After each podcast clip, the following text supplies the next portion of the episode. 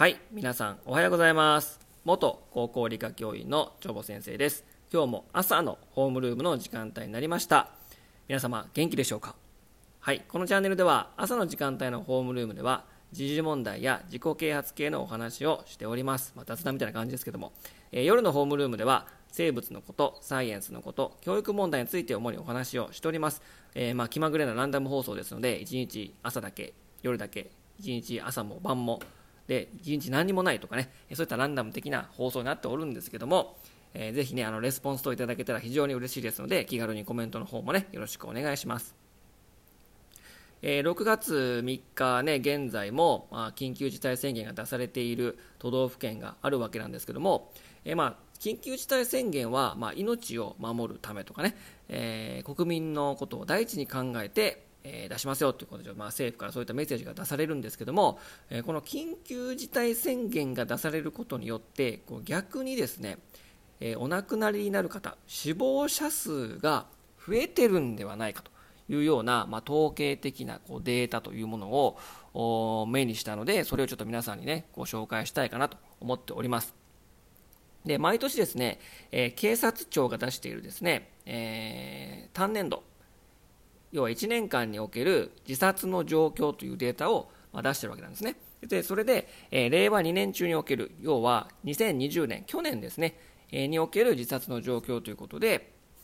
えーまあ、統計的なデータを出しているわけですけれども、おまあ、11年ぶりにですね、え自殺者の数が増えてしまいました。去年ですね。はい。で、うんまあ、2020え2011年から、えー10年間はね、もう自殺さ自殺者数がですねもう激減してたんですけども、まあ、激減と言っても、まあ、2万人近くの方が、まあ、自殺で亡くな、まあ、自殺してますので、まあ、これは決してねあの少なくはないですから、まあ、非常に多いんですけども、まあ、激減はしてたという状況の中、ね、去年は増えたということですね。やはりこれはまあコロナ禍の影響で、えーまあ、いろいろあったのかなということで、うんも考えられるんですけども、自殺している方のその月別の自殺者数の推移を見るとですね、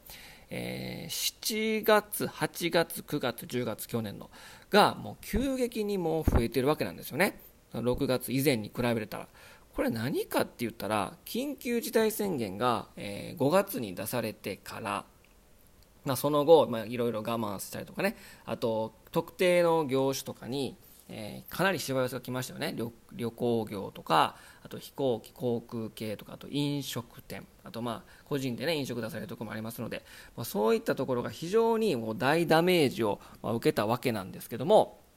えーまあそれの影響が現れたまあ3ヶ月後ぐらいですかね、もう明日生きるのお金もないみたいな、えー状況の方がたくさんいらっしゃったのかなと、そういうことで、まあ、緊急事態宣言が出されることにより、えーまあ自粛、自粛となってですね、いろんなことが制限されることによって、えまあ自分のその生活が脅かされるようになって、もう生きていく気気力もないと、もうこのままもう希望もないのでお亡くなりになる方が、まあ、自殺する方がかなり増えてますので、だからなので、緊急事態宣言というのは、まあ、表向きは命を守るということを言っておるんですけども、実はこのまあ苦しんでおられる方がたくさんいて、自殺した方がもうかなり急激に増えてるのかなと。うんね、特定のところがかなり大ダメージを受けて、まあ、全県的にね、全国的に、えーまあ、自粛ムードで、もう経済も止まっちゃったので、えーそれがの影響が出たのかなと。うんま何のための緊急事態宣言なのかっていうね、国民の命を守るはずなのに、こう逆に苦しめてしまったんではないかっていうのがちょっと懸念されるわけなんですよね、まあ、このデータを見る限り。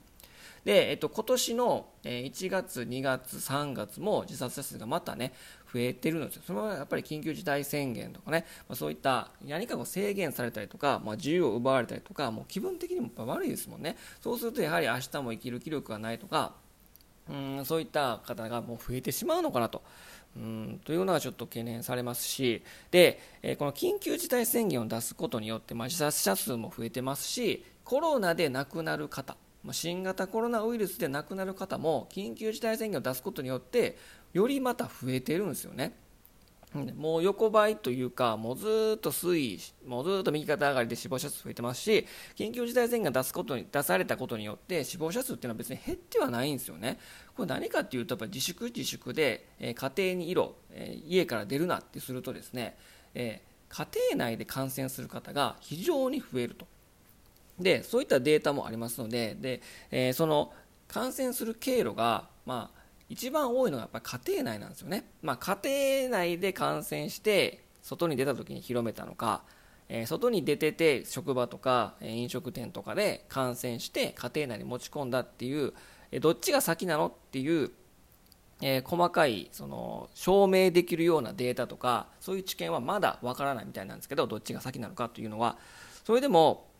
一番多いのは家庭内での感染になるわけなんですね。で、えー、家庭内で、えー、まあ、感染をするわけですけども、まあ、大体そのウイルスが、まあ、感染してからで症状が現れるまで、まあ、5, 5日から10日ぐらい潜伏期間あるみたいですけどもで、まあ、40日ぐらい潜伏期間あったっていう、ね、研究報告もありますので、まあ、それはちょっと定かではないんですけど、まあ、一般的に、まあ、多いのは1週間ぐらいの潜伏期間で自粛自粛で緊急事態宣言出されて、えーまあ、1ヶ月ぐらいね自宅にいましたと。で、外にも出れません。で、家庭内で誰か感染者がいて、えー、で、えー、潜伏期間で、自分が症状はあんまないんだけど、ちょっと風邪かなみたいな気味で、ちょっとあれ、症状もそこまで強くはないみたいなものが、緊急事態宣言開けて、もうそ旅行とかね、職場に出ることによって、また広めるみたいな。なので、その緊急事態宣言を出されることによって、まあ自粛で家にいろと言われて、要はもう家庭内でウイルスをもう培養してるわけですよ。ウイルスを培養して、緊急事態宣言が明けて、また外に出て、また広めるみたいなのをずっとね、この1年間ね、繰り返してる気がするんですよ。で、マスクがどうとか、えー、接待を伴う飲食店がどうのこうのとか言われてますけど、結局一番多いのは家庭内だし、でそれを見るとやっぱり接触感染、が一番重きなのが多いのかなという感じはもしますよね。なので、まあ、公共のなので、まあ、家庭内で培養して外に出て、まあ、スーパーとかも危ないと思うんですよ。公共のものをペタペタ触ったりとかつり革とかね。それが触った人がまた感染してで家庭内で広めて培養してでまた外に出るみたいな。いまだにテレワークも進んでないので家庭内で培養して職場でまた移ってクラスターとか、まあ、同じようなことを繰り返しているのでちょっとねもうちょっともうそういったことがもうほぼ分かってきたし緊急事態宣言を出すと自殺者も増えるし死亡者数も増えるとかコロナによるね。なのでそこはもうしっかりとしたデータがあるからちゃんとその政府とか知事とかがね言うべきですよね。家庭内が一番危ないぞと。うん。なので、その触る、同じく触るもの、まあ、トイレが一番危ない危ないかなと思います。トイレのドアノブ触ったりとか、あと、コロナウイルスは、新型コロナウイルスは、まあ、腸に潜む傾向があるという結果結果もありましたので、あまあうんちね、しましたら、あの、お尻拭きますよね。何も拭いて、拭いて、何も手についてないと思い、思ってるかもしれませんが、まあ、50個ぐらいは菌がついてますので、まあ、それでさ、その拭いた手でドアノブ触ったりとかすると、そこに付着しますから。トイレとかね、あと食器とかね、うん、あとシーツとかもね、うん、もう頻繁に洗った方がいいと思います。なので、まあ、家庭内で多く感染しますので、まあ、そういったみんなが、ね、触るようなところはあしっかり消毒するとかね。あとはもう公共のあの外出た時にもみんなが触るような、まあ、エレベーターのボタンだとかそういったことは気をつけた方がいいかなと、まあ、空気感染よりも接触感染が多いと思いますので、まあ、そういった、まああのね、家庭内でうつるってことだから、まあ、それが、まあ、接触感染が主なのかなと思いますから。なので、まあ、そういったところを気をつけていただくことが一番大事かなと思います。はい。えー、ということでね、今日はね、緊急事態宣言を出すと、もう自殺者の、ね、数も増えますし、